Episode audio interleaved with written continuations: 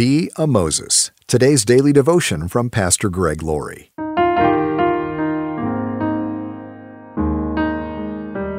Our scripture reading today is from Proverbs chapter 29, verse 25. Fearing people is a dangerous trap, but trusting the Lord means safety.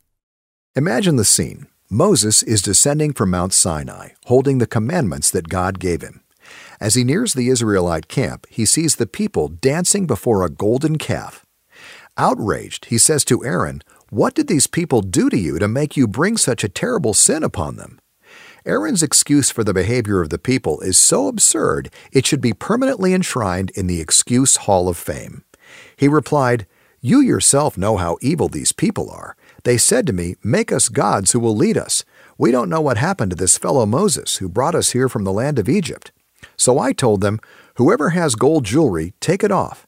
When they brought it to me, I simply threw it into the fire, and out came this calf. Aaron should have drawn the line when the people came to him and demanded something to worship. He should have told them, You just worship God and wait until Moses gets back. Instead, he caved in. Not only did Aaron go along with their plan, but he also facilitated it. He helped produce the problem. Let's remember that when God spoke to Moses through the burning bush, he wanted Moses alone to go to Pharaoh.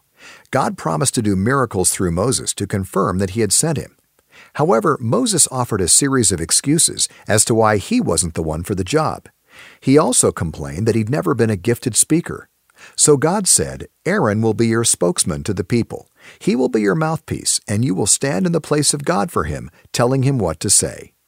But while Moses was away, Aaron made a mess of things. There are a lot of people like Aaron today. When they're around committed Christians, they're strong. But when they're away from Christians, they blend into the woodwork.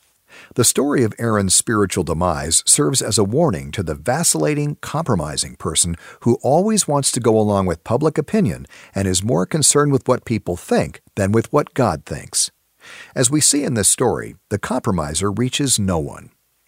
Maybe you think the way to reach your non believing friends is to do what they do and simply blend in. You conclude that in doing so, you will win them over and they will come to Christ. The reality is that no one has ever been won to Christ that way.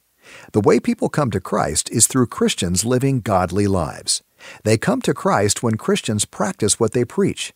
They come to Christ when Christians love them with compassion and share God's Word with them. Don't be an Aaron. Be a Moses. Be the person who stands up for what is right, because one person can make a big difference.